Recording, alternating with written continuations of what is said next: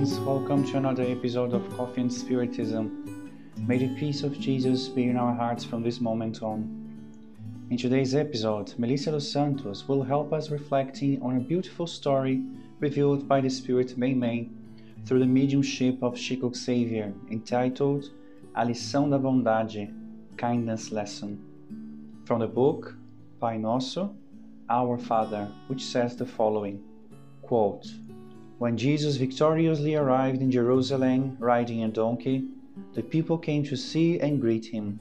Many assumed that the Master would be a dominator like the others when they cried out, Glory to the King of Israel! Down with the Romans! Hosanna to the winner! Long live King David's son! Long live the King of the Jews! And they carpeted the streets with flowers, roses, and lilies Colored palms and aromatic leaves also covered the ground where the Saviour was supposed to pass. The Master, however, looked sad and thoughtful over the tired little animal. Perhaps he reflected that the noisy joy of the people was not the kind of happiness he expected. He probably wanted to see the people happy, but without hatred and revolt inspired by the good that helps preserving divine blessings. The glorified night was silent when a beautiful young woman detached herself from the crowd, approached him, and handed him over an armful of roses, saying the following Lord, I offer you these flowers for the kingdom of God. Christ fixed his eyes full of brightness on her and asked, Do you really want to serve the kingdom of heaven? Oh, yes, she happily replied. So asked the master, Help me protect the donkey that serves me by bringing him some grass and fresh water. The young woman responded promptly and began to understand that above all else, Jesus expects from us the sincere and faithful kindness of our hearts when building up the divine kingdom. Unquote. The simple story has a deep meaning, as many still have misconceptions of Jesus' teachings. For many centuries, the name of the Master was used to justify the unjustifiable, such as wars and disputes for domination. Unfortunately, even today we see people using the name of Jesus to attract followers, to get rich, and even for political issues. No wonder why Christ warned us, saying, Not everyone who says, Lord, Lord, will enter the kingdom of heaven. He warned us that there would be false Christs and false prophets. Jesus did not incite us to hatred or revolt, nor did he provoke wars. On the contrary, the Master, who is our model and guide, also taught us not only by words but mainly by his own examples that it is necessary to love God above all things and our neighbors as we love ourselves.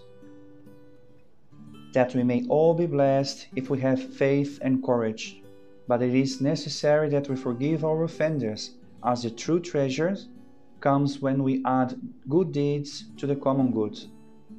The story told by Mei Mei show us the difference between empty worships and the living faith the difference between personal interests disguised as beliefs and the real desire to follow and serve the Master Jesus.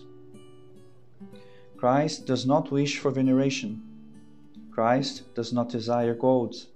Christ does not want wars or any kind of disagreement between peoples.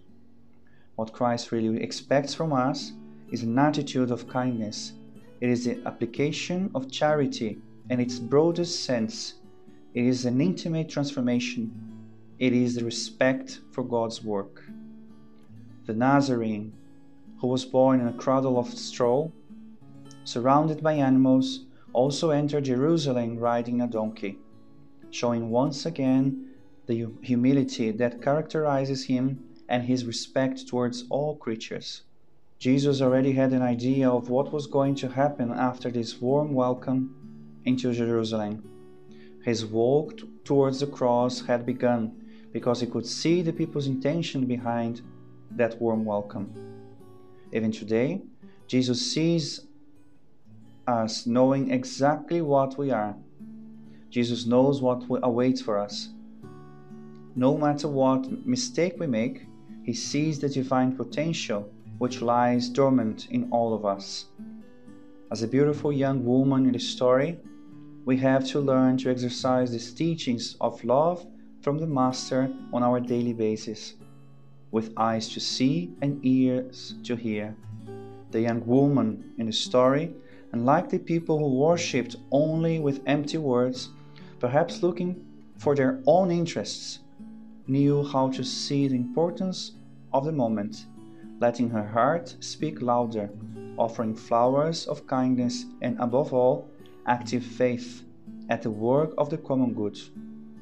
So much so that Jesus fixed his eyes full of brightness on her before asking, Do you really want to serve the kingdom of heaven? What are we doing to really serve Jesus? Do we really want to embrace the Master's cause in our lives?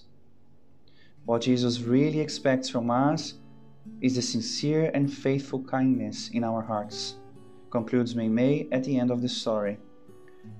May we seek this faithful and sincere kindness, putting ourselves in the position of servants of Christ in all situations and circumstances of our lives, remembering the examples of the sweet look of the Master, who rejoices every time we manage to follow the good path.